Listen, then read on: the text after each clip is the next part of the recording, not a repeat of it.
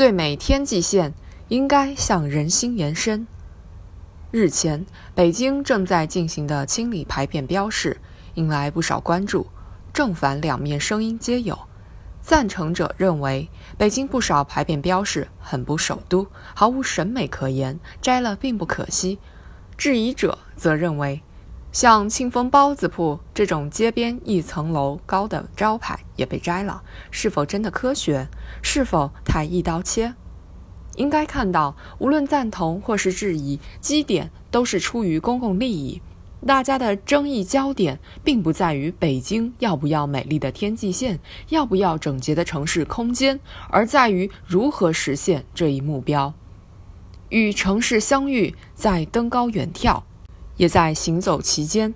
美丽的天际线、清朗的建筑立面，都是城市的亮丽名片。驻足黄浦江边。或面对维多利亚港，有那条天际线在，就有上海风情与香港格调。具体到北京，没有人不会同意，维护故宫、钟鼓楼、永定门楼等重要建筑群周边传统空间轮廓的完整，有利于保护老城平缓有序的城市天际线。维持长安街、通惠河等处公共空间的开阔清朗，对维护北京的符号是多么的重要。这不仅是北京市城市总体规划的顶层设计，也是每一个热爱北京的人的肺腑之言。城市的核心是人，要塑造错落有致、富有韵律的天际线，也要关注到人心的起伏。这其实是一条比天际线更重要的曲线。强化对牌匾的监管职能当然没有错，对有安全风险的广告牌应该坚决整治，对违法私设的牌匾就应依法拆除。与天际线一起被清理的架空线，那些电线杆连起来的城市蜘蛛网就赢得了无数点赞。然而，也要听到这样的声音：没有了那块熟悉的招牌，迷路怎么办？牌匾没了，开车过来更找不到地儿了。楼顶标志、路边电招是城市的表情包，出行的坐标系，没有了还真容易叫人不习惯。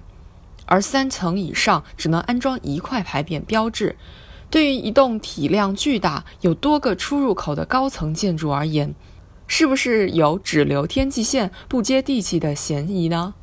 如若把有多年传统的老字号牌匾也换成统一标志，又会不会失去一些传统的韵味、多元的丰富呢？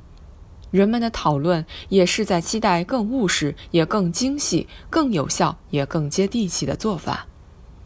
利益高度分化的时期，确实鲜有毫无争议的公共政策。什么是判断的关键标尺？什么是治理的最大公约数？应该属法治。为了净化城市空间，打造美丽天际线，北京新修改通过了《北京市牌匾标志设置管理规范》，清理属于有法可依。然而，行政法上同样强调信赖保护原则。那些在老规范下合法合规设置的牌匾标示，其信赖利益是否应该得到保护？这涉及到政府的公信力。而在摘除过程中，在有法可依的前提下，或许也可以考虑一下社会承受力的问题。一言以蔽之，精细化的管理一定是法治化的，也应该是将绣花功夫落实到治理全条链中的。不妨再看看世界，无论纽约还是东京，都有一条被称道的天际线，也都有丰富而多元的城市空间。这不是建筑与天空交接的生硬墨线，也不是千篇一律的统一服装，而是接纳了建筑之上、空间之中的人文、历史与商业痕迹的。对于整座城市而言，这既是装饰性的，也是叙事性的，是能够讲述城市历史的。尽管今天现代城市规划越来越强调其科学性，但并不意味着排斥城市的自我生长性。人们如此关注北京整治牌匾标志，正是在考量刚性的城市治理之下，需要为城市的有机生长留下多少弹性空间。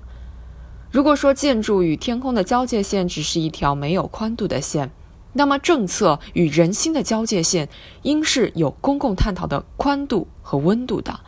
正因此，让城市天际线更美丽。城市空间更清朗。一个为了城市更美好的公共决策，需要凝聚起更多共识，既需要照顾到城市发展的规律，也需要兼顾各方利益，注重决策的透明化与公信力。毕竟，所有的建筑归根到底是人的建筑，城市是我们的城市。